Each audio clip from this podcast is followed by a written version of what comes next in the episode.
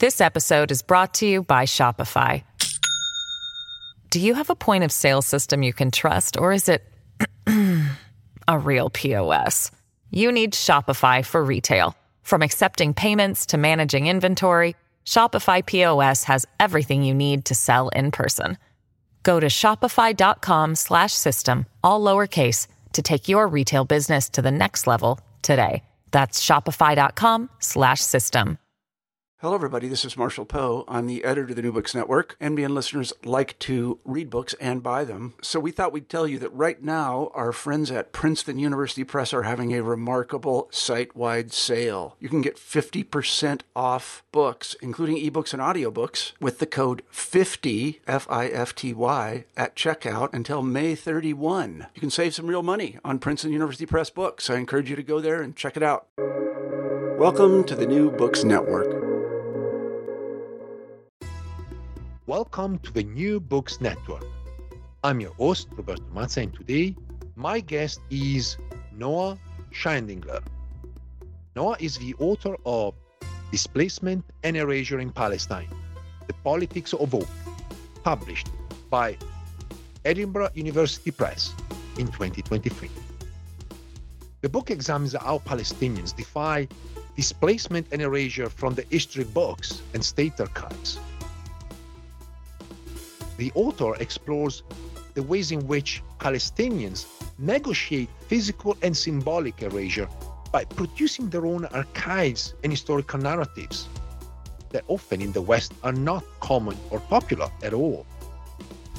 With a focus on the city of Jaffa and its displaced Palestinian population, Noa Shaindlinger argues that the Israeli state buried histories of mass expulsions and spatial appropriations so, based on a wide variety of sources, this book brings together archival, literary, ethnographic, and oral research to engage with ideas of settler colonialism and the production of history, violence, and memory, refugeehood, and diaspora. But the author also leaves us with a, a hopeful ending for a different future, one that will be marked by return and reparation. But before we delve into all of this, first things first, Noa, welcome. Thank you. Can you tell us something about uh, yourself and the origins of this book? Sure. So I grew up in Tel Aviv, right? Um, so these landscapes that I'm talking about are very familiar to me.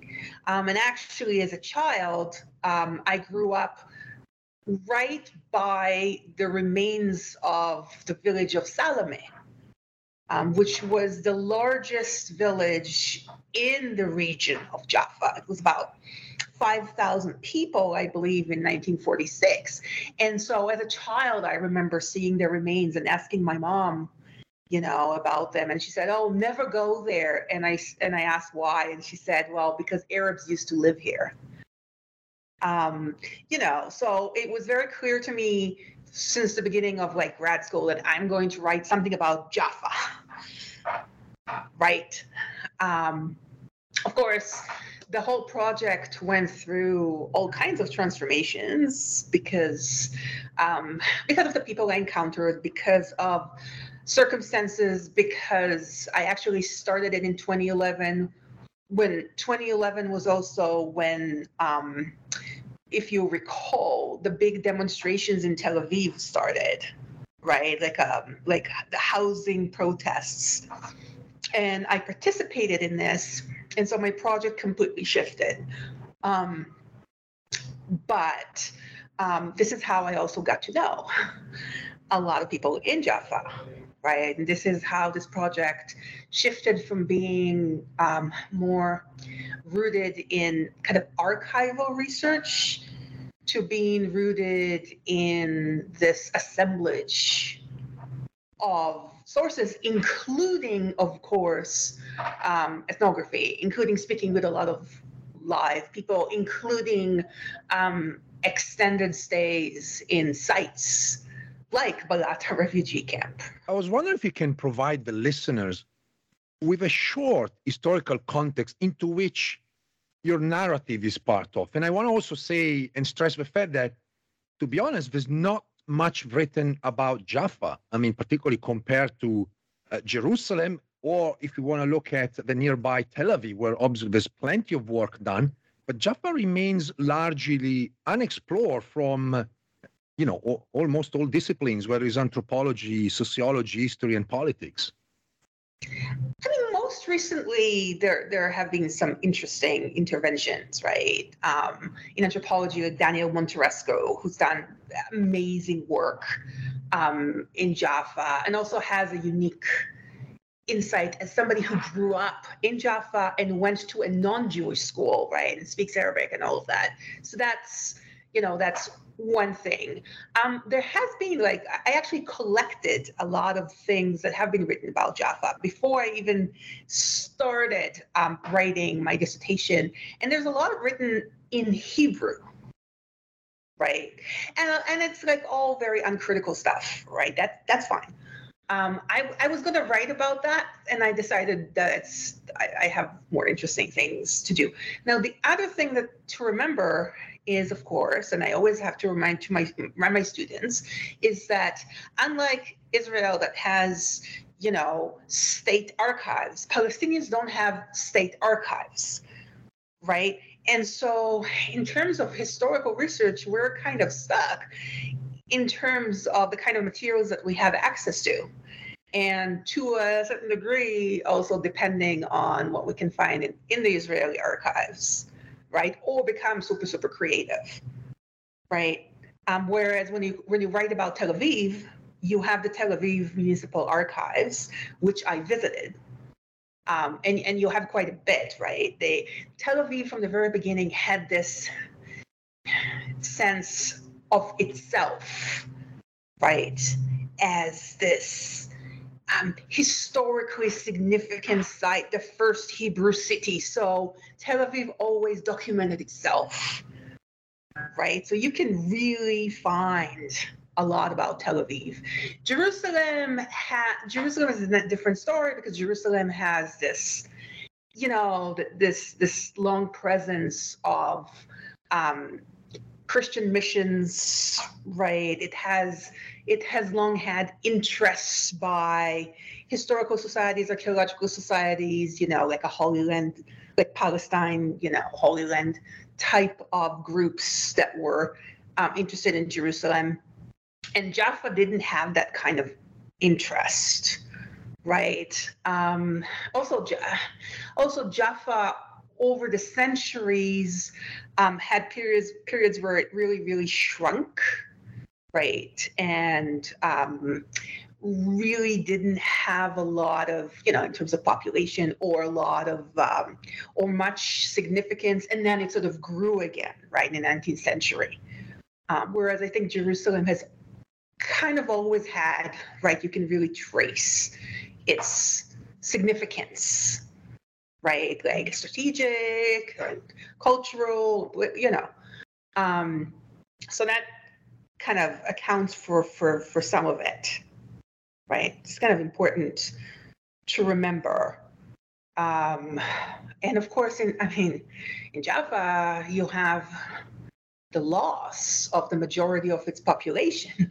I mean you know um, in a way that didn't quite happen that way in jerusalem right like in jaffa most of the palestinian population were expelled Whereas in Jerusalem, what you have in 1948 is that it was divided so that part of the city actually remained Palestinian. So some people actually ended up staying. That also, of course, accounts for the discrepancies, right, in the kind of information that is produced on those cities. One day, someone will engage in some sort of a comparative work or try to bring the two uh, together. But I'm going to leave this to a younger generation of scholars. I want to ask about the goals of your book. If you can give us a sense of uh, what you wanted to achieve when you start writing this narrative. At first, I really wanted to talk about erasure, right? The way that Jaffa, Jaffa's Arabness, right, was almost completely erased, and what was left of it was retooled in order to fit better into um, being marketable right as this kind of oriental quaint quarter of tel aviv right? But it's it's it's more significant history right? As as an arab palestinian city was erased and i was really interested in that right? Like walking through the city you can really see right remains right? So you can see for example um, on on buildings that used to be owned by palestinians right? So you can see um, different um, signs right? Um, dedications right on buildings. Um, the, the history is is there. You just have to kind of look for it. And i became absolutely obsessed with it right? Just walking with my feet. It's not such a big city so you can really walk it.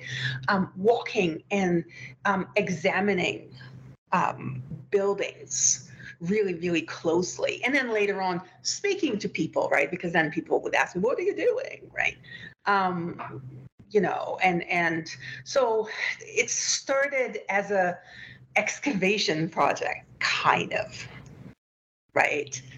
Um, but it became something else because if you're only treating a city a place um, as as an archaeological dig um, which is i mean that that that's uh, also you know criticism of archaeology as a discipline right? You're ignoring you're erasing the presence of living people right?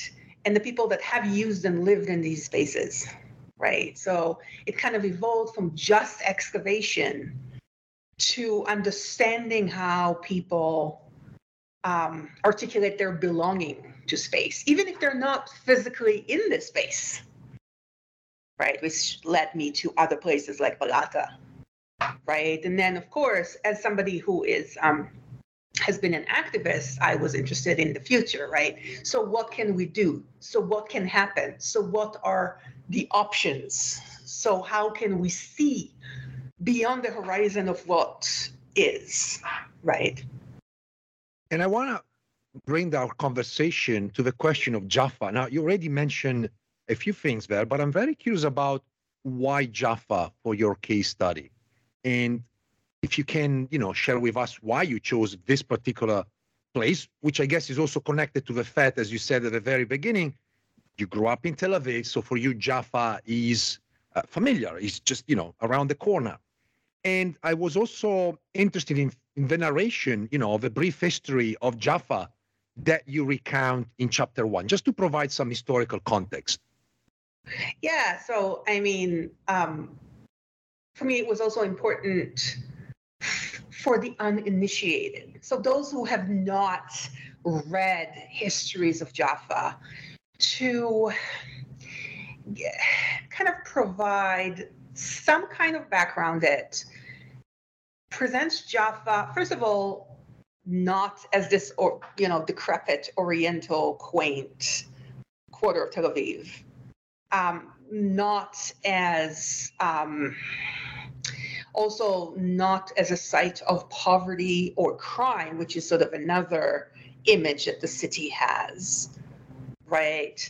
Um, but instead, really as, as a center of modernity, first of all, right? So Tel Aviv is not the quintessential modern city. Actually, you know, obviously, Jaffa was as well um, you know, Jaffa is a hub of cultural production, um, of economic activity, right?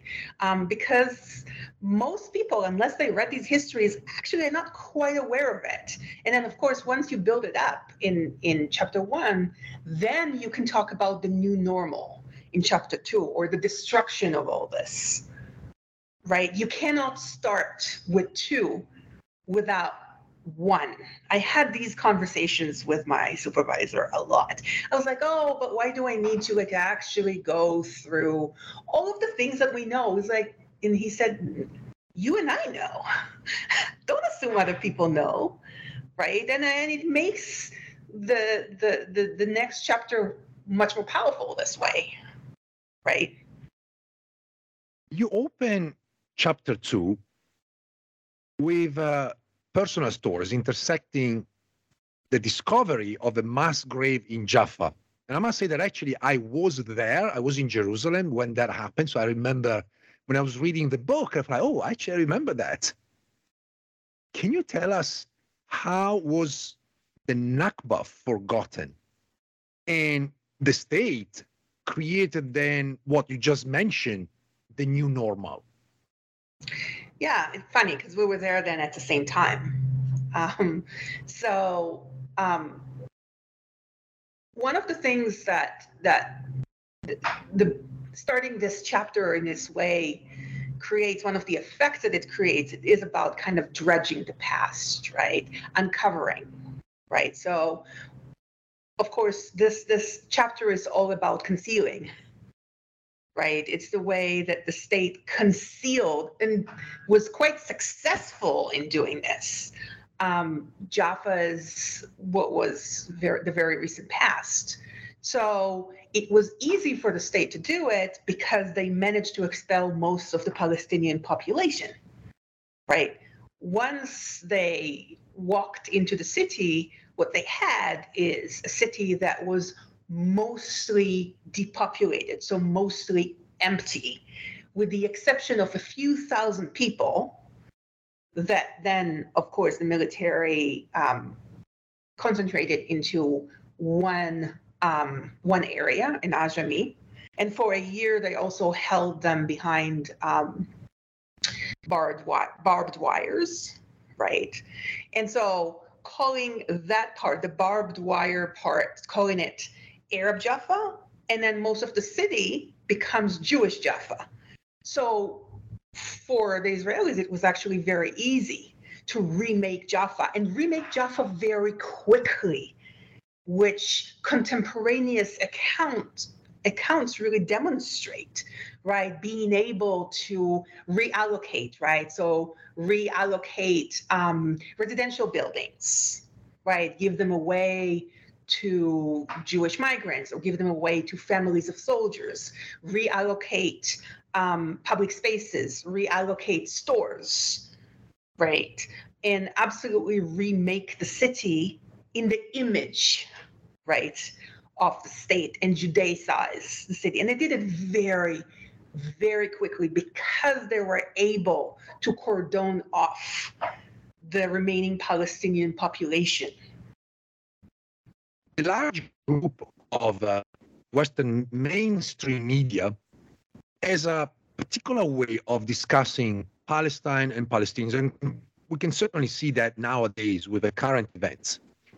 And that often sounds patronizing, dismissive, and there are indeed exceptions. And I'm thinking about uh, Mehdi Hasan or SNBC or uh, Tadros, which used to work at Sky News and then left.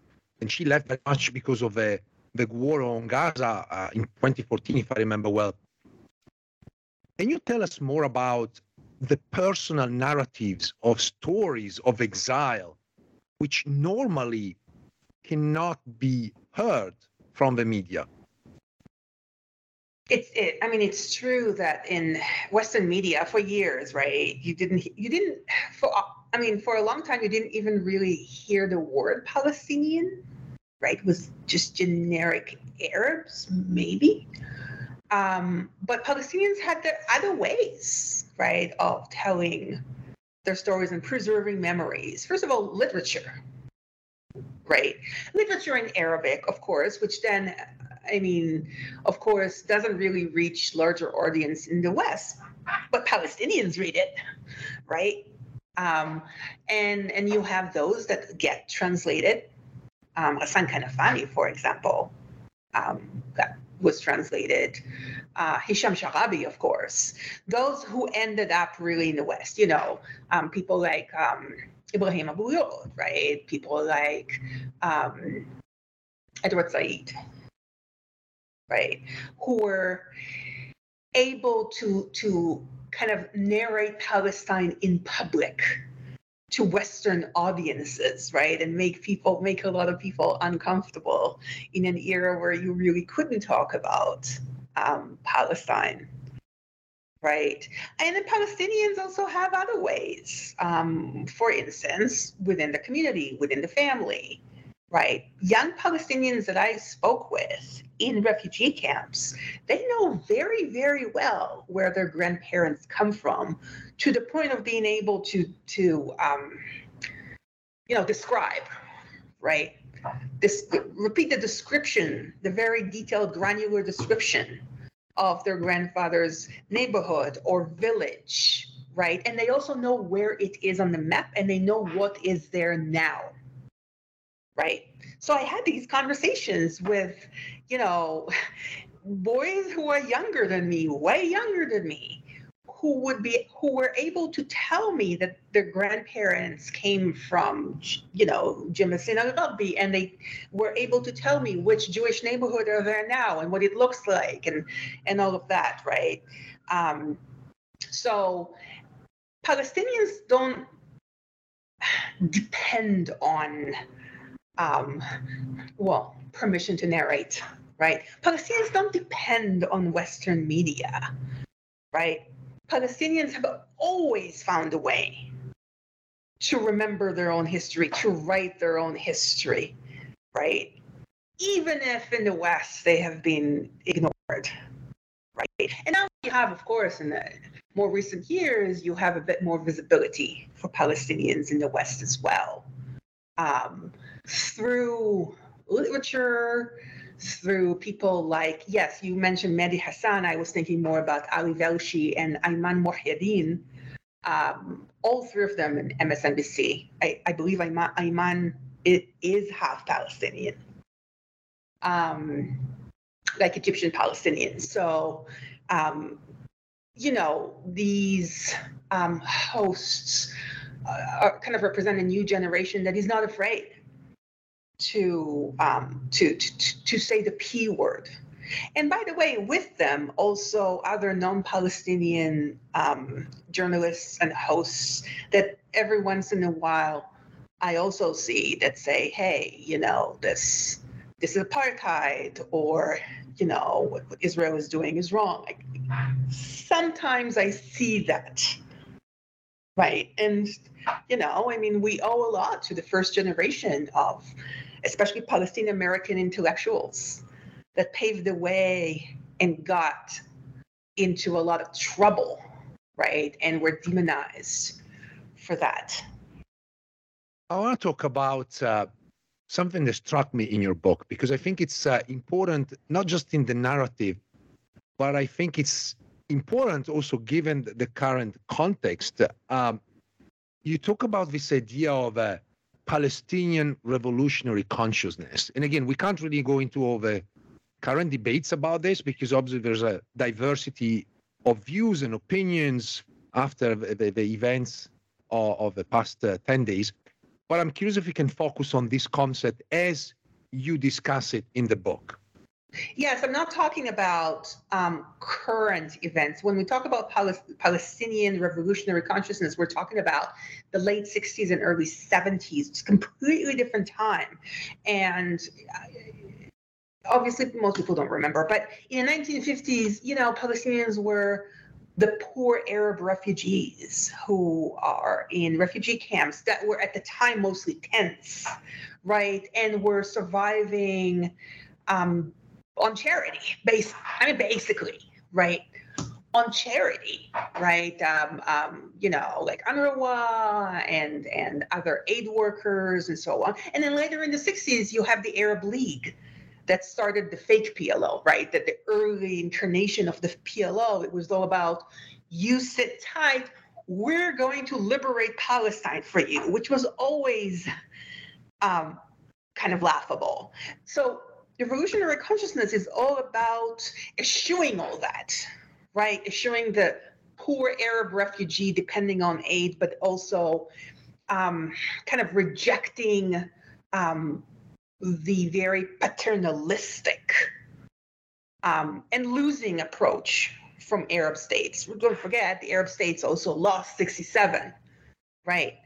Revolutionary consciousness is about we are going to take our own fate into our hands and we're have to fight in order to liberate in order to liberate our country in order to you know return to our country. And there, there's a lot of talk about the new palestinian right? Um, the fact that we have to shed all of those things that made us lose our homeland right? That also all of those things that made you know um, made us sort of be dependent on those corrupt Arab regimes, right? Um, and it was all about um, we are not going to engage in like the old type of Arab politics or the kind of international politics, right? Instead, you know, just like Ghassan Kanafani was writing about, right?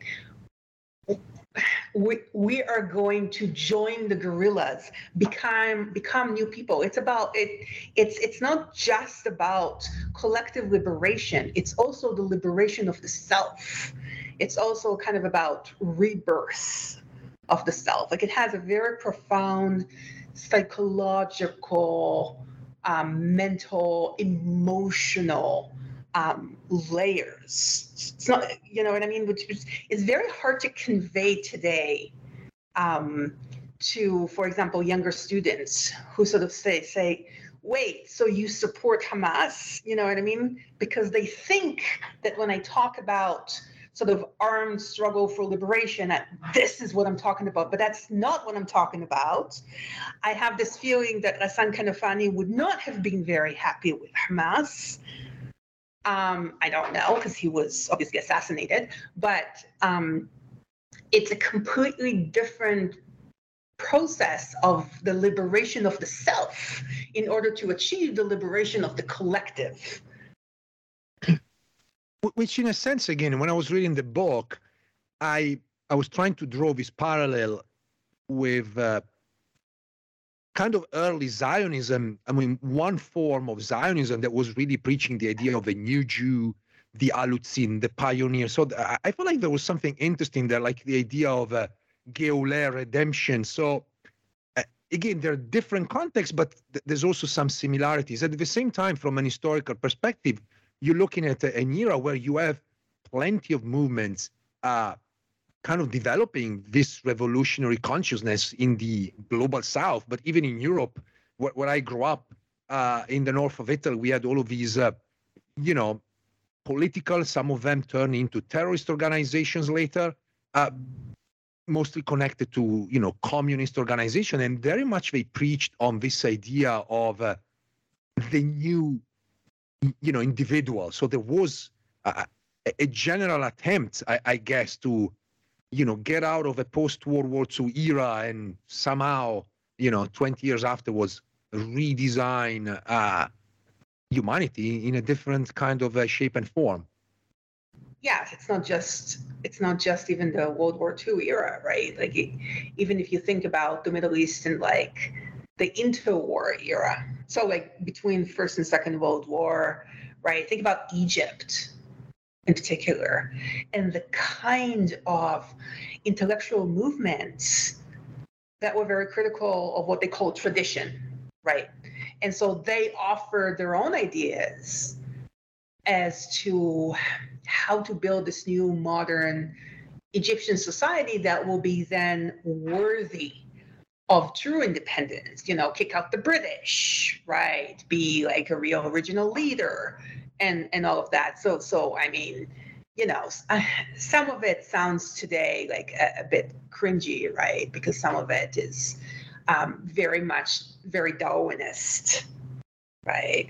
Some of it is is the new um, new feminism, right? Some of it became very Islamist, but even even like the Muslim Brotherhood originally started as kind of a a very um, revolutionary movement that saw the trans like the transformation that is needed to happen at the very root of society therefore working with like the poorest population right? Not revolution from above like Huda Sha'arawi type of thing right? Or the communists some of them were you know all about kind of the you know vanguard right? But but like revolution from below. Um and so after World War II, and actually it's after 1948, right? In the Arab world, it's after 1948 is is all these intellectual movements that we're thinking, oh, how are we going to be able to rebuild Arab society and Arab consciousness in a way that will help us overcome this humiliation and that next time we confront you know, the Zionists, we, we confront imperialism, right, we will win, right? And so there are different movements that came out of it, right, including Nasserism and others, right? Um, I think in the case of Zionism, it's a little bit different um, because, of course, um, what you call the the pioneer, like the pioneers, the making of the new Jew, um, has a lot to do with um, that strength has a lot to do with also, you know, starting a very Europeanized colony in Palestine that would be worthy, right, of the respect of the Europeans, right? Eh, it's kind of a it's kind of a different movement. It's kind of a I know that you're thinking, oh yes, it's about the remaking of the Jew, but it's actually it's a very different movement, right? This episode is brought to you by Shopify. Do you have a point of sale system you can trust, or is it a real POS? You need Shopify for retail. From accepting payments to managing inventory, Shopify POS has everything you need to sell in person.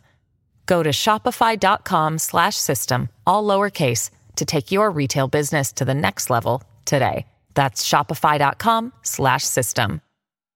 I just want to mention before before moving forward, because you mentioned Hamas earlier, which is only from 1994 that Hamas eventually became militant and began attacking civilians, but effectively earlier was much more concerned about the well-being of uh, of the population. It worked almost as a charity organization and uh, and a political movement, but that's another story. I want to move to your chapter four, and that reminded me that a few years back, I had dinner with uh, Salim Tamari. Salim Tamari is a sociologist and historian from Palestine, certainly well known and respected scholar. And I remember him talking about his memories of a city and then again, your chapter four is very much about Salim and Rima Hamami. And so I was wondering if you can share with us uh, what discuss in this chapter. One of the very first things that I wanted to do is I wanted to trace the stories of Palestinians of Jaffa after 1948. So, so, so that the story of Jaffa doesn't end with start and end with the city, but rather the people who used to live there and are no longer there, right?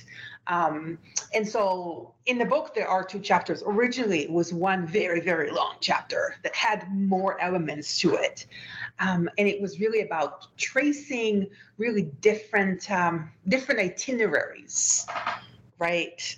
Um, including revolutionary itineraries, and of course, uh, the, um, um, you know, refugees, the camp refugees, right?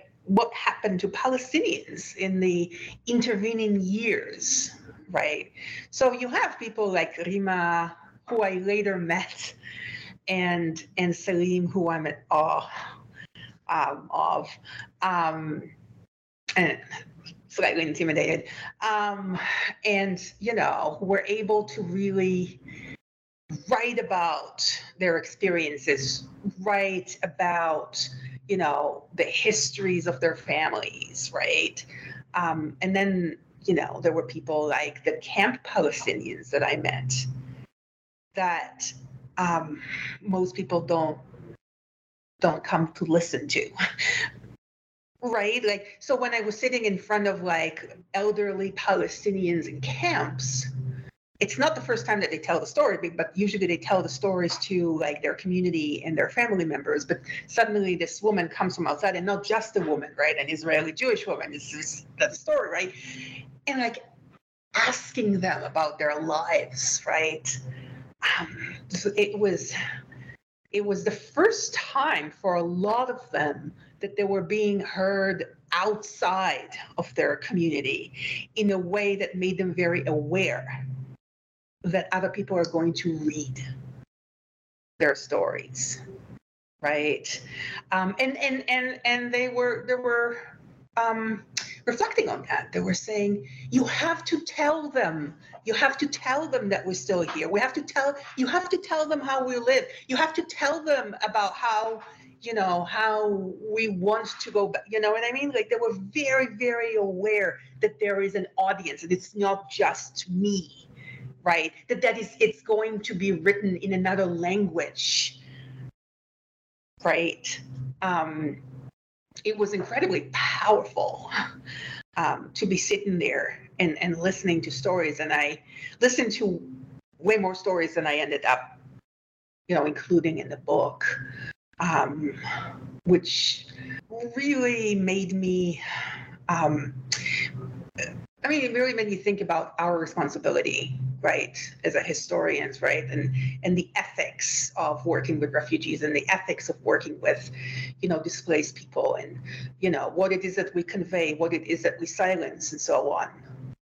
Right. It was it was a very profound process. And I want to pick up on this, and if you can just talk a little bit more about uh, the return and the memory of local inhabitants, and perhaps you can focus on the question of uh, diasporic silence.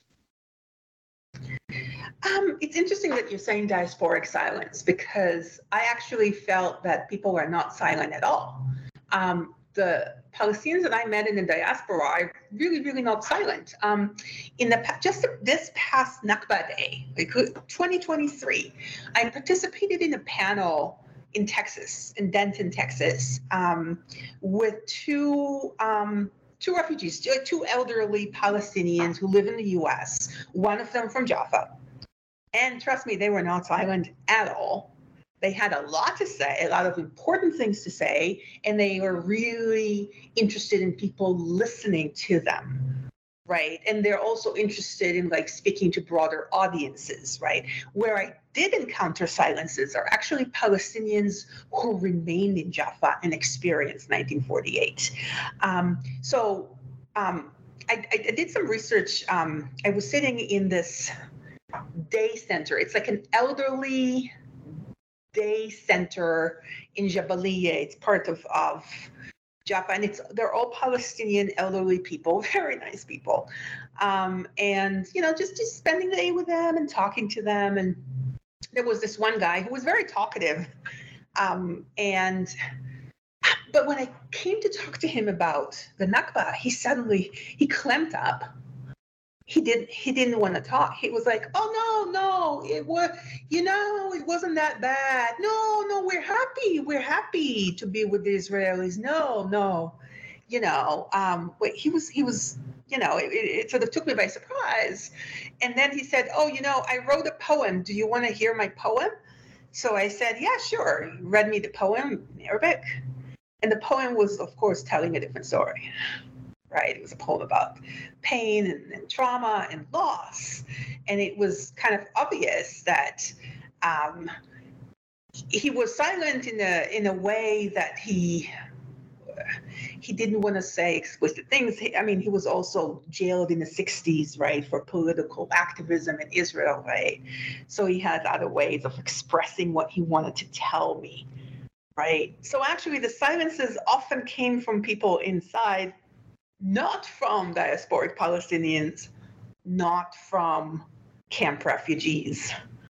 That's fascinating. And again, you can see the multi-layer uh, sort of structure of um, you know how people remember and tell stories. And I found it uh, very powerful, as you said earlier. I want to move along uh, the book, and you talk about the transformations of Jaffa since the Nakba. And you do it through the work of uh, Gil um, Mualem Doron's work. So perhaps you can tell us a little bit more about uh, who is he and you know a few things about his work. And you use his work to discuss this transformation. Can you also talk a little bit about the question of uh, spatial resistance, which are deeply connected with uh, with this work. So I, I, met Gil when he was still living in Jaffa, right? He at some point gave up and left, but um, um, and he he was always a political activist, right? He was always very embedded in the community, um, and so he watched with his own eyes how, um, for example, especially Palestinian, like it's working class Palestinians in Jaffa are being displaced, right? Through like house demolitions, through, um, you know, um, this type of um, gentrification, but like gentrification, um, like extreme gentrification, very rapid one, right? um, he saw how you know buildings in his streets in his street were kind of gutted in order to then remake them into fancy condos which of course are not going to be marketed to palestinians. Right he saw all this and he became incredibly involved and that's his style. His style is obviously to use his art um, in the public space in order to um, attract attention, in order to raise awareness. Um, sometimes he gets in trouble for it. Like once I, I forgot what it was about. He was actually arrested for holding a fake gun. He obviously, I, I, I forgot what was the act. Maybe it was about crime, but he was even arrested for it right? Um, and so what he wanted to to do um, is um, kind of create acts of provocation, even, right? What he does is he believes that provoking Israelis would actually make them think, right? About displacement. So, for instance, you know, I describe um, Arab homes for sale, which was very clever. He was he had a booth in a in an art fair in which he had little um, models of Arab homes, right?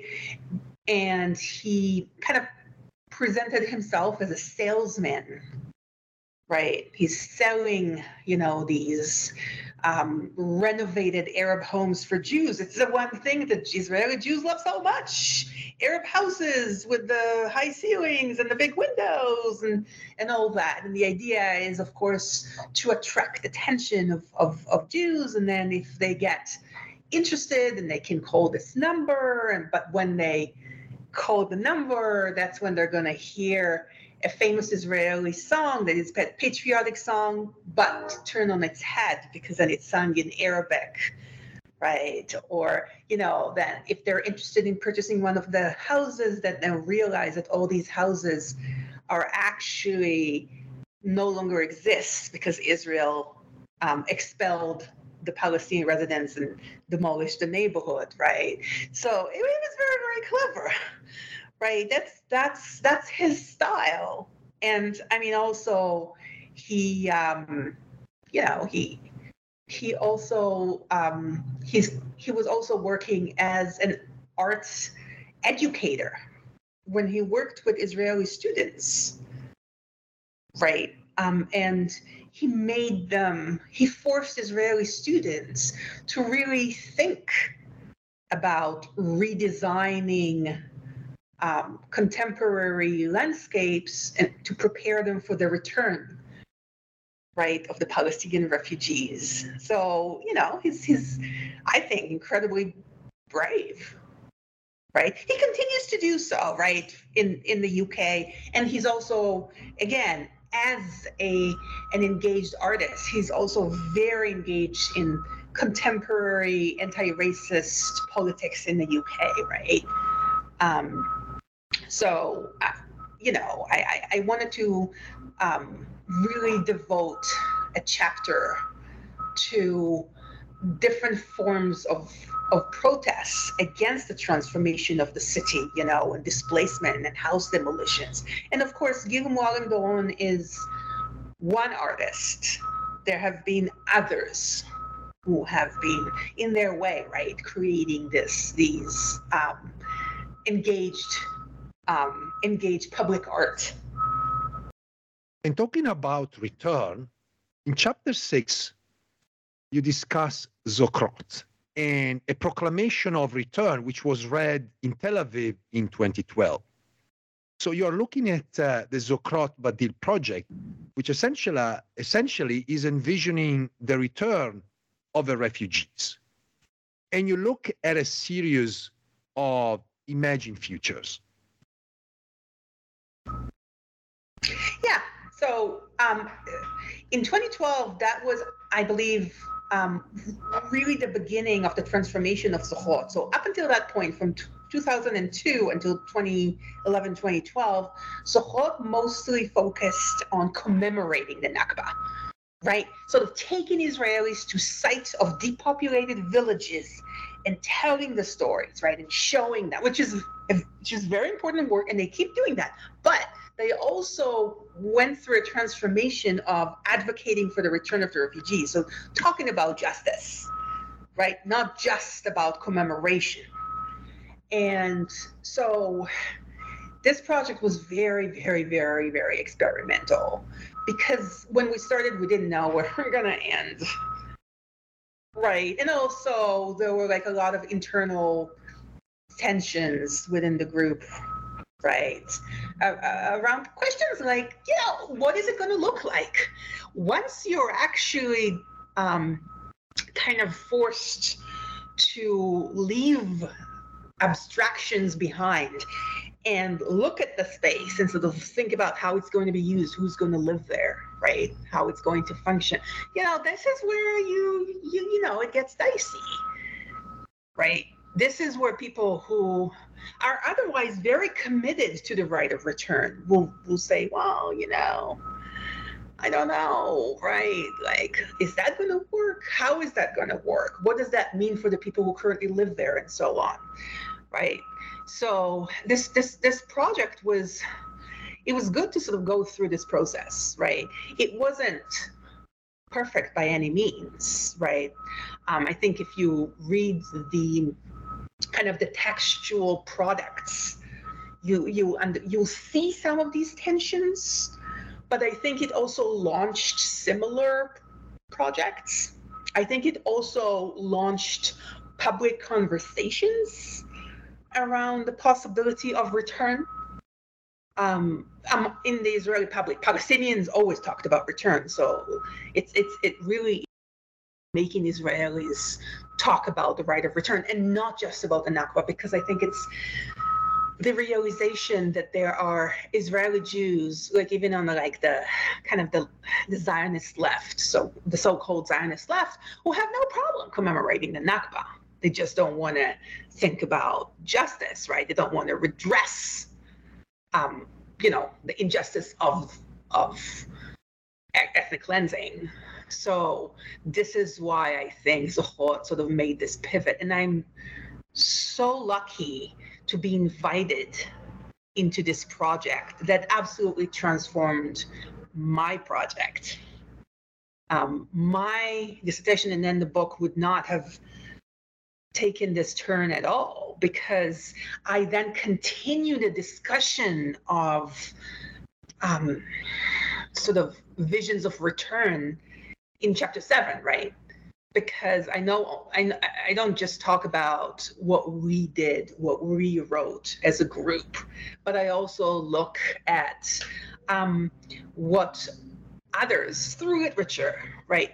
What others are thinking about the return, right? So I talk about two short stories. One is kind of like more like I read it and I was like, it's a little bit kumbaya, right? Um, the you know the, the the Gadi story written by an Israeli was a bit more kumbaya than the Palestinian written story, which was a bit like poignant and like, you know, but do we trust them? But is there anywhere for us to return? But can we live with them? And so on, right? Which also came up with, like, came up in, in my conversations with refugees in the camp that said, said to me, I, I, I don't want to live with the people who killed my best friend, right? Or who besieged the camp, or, you know, um, that it's not all kumbaya, that it's not all about sort of like, okay, thinking about post conflict transformation and reconciliation, right? These are words that are thrown around a lot, but actually point to doubt, a lot of it. And you said something that like was buzzing in my head. I mean, uh, particularly when we think about uh, the left, whatever is the left uh, in Israel, you know, commemoration in a sense it's easier. Uh, it's a good step forward, you know, considering the amount of denial. But thinking about the return, thinking about reparation, uh, that's a completely different discourse. And I think I must say that in your in your book, really, this comes out very powerful and very powerfully, and and I think it's it's very important to remember the difference here. Like commemoration is one thing, but the reality of the return is a different one. No, but the, the point is, and I guess that's sort of the kind of the, the, in the very end, right? I went through a process with this book, right? So in the very end, when you reach the end of the book, what I'm saying is, but we need to sort of think about these complications, and that's okay. That's okay if if the road is bumpy. But but this is the politics of hope, right? The idea that fine. It's it's not going to be you know, like we can't sort of imagine the post-liberation future is like this all, you know, milk and cookies and bunnies and you know. But I mean, you know, but we need to think about it and we need to think about ways that we can redress injustice, but also at the same time, like I like I said to um, a friend this morning, but we all gotta, in the end, in the end, we all gonna, we are, we all gonna have to live together, right? Like we don't want anybody else to be ethnically cleansed, right? How do we not uh, get to the point of another, you know, ethnic cleansing to anyone? Now, moving forward, uh, central to your last chapters are South Africa in a trip to Cape Town. Can you tell us a little bit more about the trip and the connection with Palestine and Jaffa? So this is part of the the the Zochrot Badil um, project um, that I was invited into, and um, so there they were thinking about um, thinking about taking activists on a trip to a place that where you know something similar may have transpired. They didn't quite know where right? They were thinking about post-conflict situations but this is not post-conflict. They ended up in south africa because of apartheid right?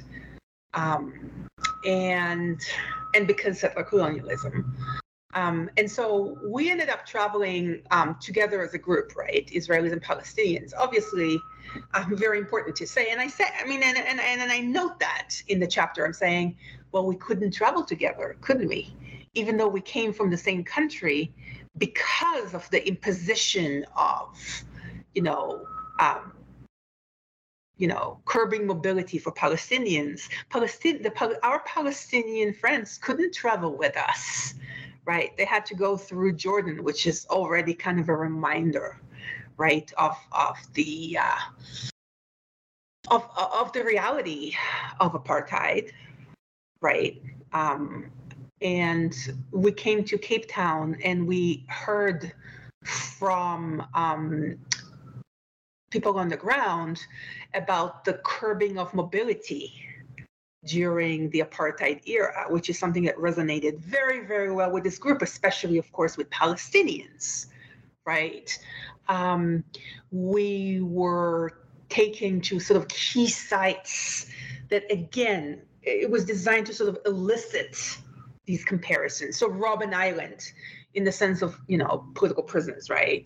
Um, District District Six, which is all about you know the destruction, right, and depopulation and ethnic cleansing, right, of people, and specifically about District Six, there is also kind of a symbolic process of return and and um, and reparations. So um, a portion of the people who were ethnically cleansed from District 6, which is a neighborhood in Cape Town, um, that were um, expelled in 1966, um, over the last few years have received new homes in the vicinity of the original site right and um, so we went to visit them as well and it of course made us think about the logistics right of return.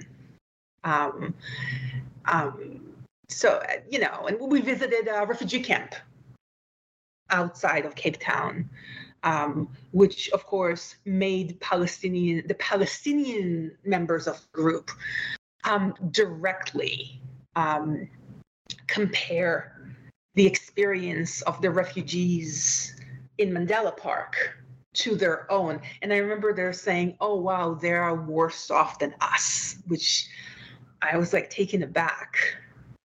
Right. I don't live as a refugee, so I can't even, I don't know. Right. I, you know, I don't know.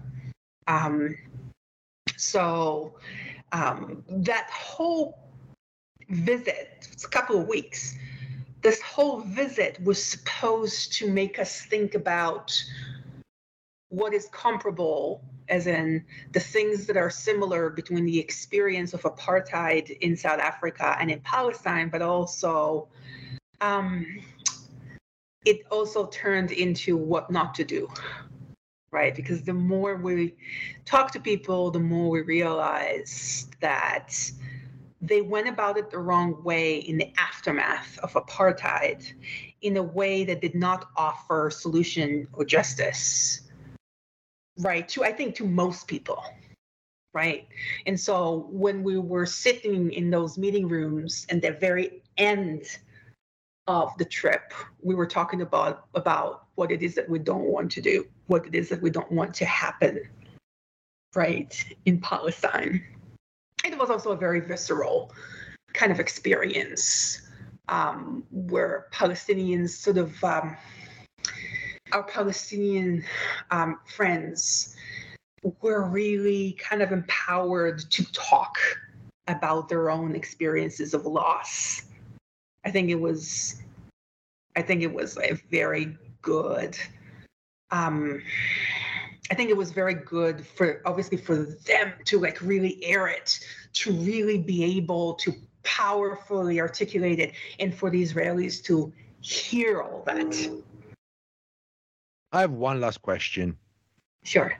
So, in the conclusion, you have a series of pictures, and you have chosen one that I found personally very powerful, and that's the sign marking the Israel Lebanese border and uh, you can give the directions for the various cities.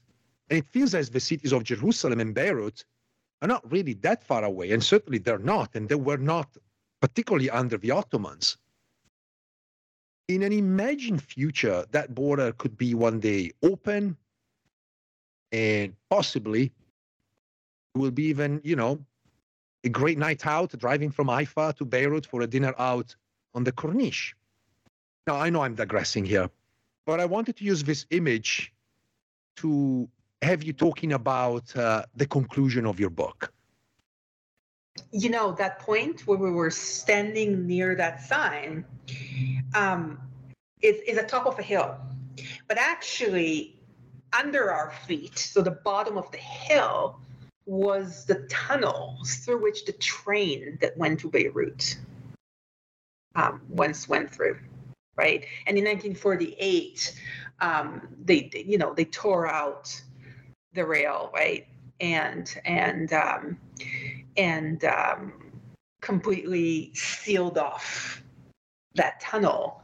And standing up there, of course, it made us all think, right, about open borders because you're st- when you're standing there, what you don't see in the picture is the big gate, right? You're standing there, and it's actually a military base. It's right by a military base, and there's a big, you know, locked gate, right? So I, you know, it's it's quite powerful to think about this place without the, ba- the base, without the gate, and potentially with um, a much more uh, rapid train going not just from Haifa, from from Jaffa, right, um, to Beirut. Because of course, in Ottoman times, and I mean also after Ottoman times, right, people were connected in this in in in in, in also you know in terms of like family. I mean, what do you mean? People married along um, across borders all the time. These borders are artificial borders, right? Um, people marry. People went to school. I mean, in 1948, there were people in Jaffa who ended up being stuck in Beirut because they were in school, right? And they couldn't come back home, right? I mean, there are Jews that became later Israeli Jews that went to school in Beirut, right? Um, actually, uh, in the dissertation, in the chapter that I omitted from the book because I'm going to use it in a different way, um, there is this guy who ended up being an Israeli intelligence official who went to who went to AUB. Right. I mean, sure. And this should be this thought that it's possible should be normalized, right? Sure. Right. Um, we were thinking a lot about, you know, living in Amman, working in Jerusalem. People who live in North America, what do you mean? We, com- we commute all the time. I'm just kind of hoping that uh, um, in like the post-liberation Palestine, we're not going to be like the U.S. depending on cars, but we'll have those rapid trains, right, that will connect us to places. And on this positive note, this was uh, Noa Shaindlinger, author of Displacement Erasure in Palestine, published by Edinburgh University Press in 2023. Ah, thank you so much. You're welcome. It was uh, wonderful to chat with you.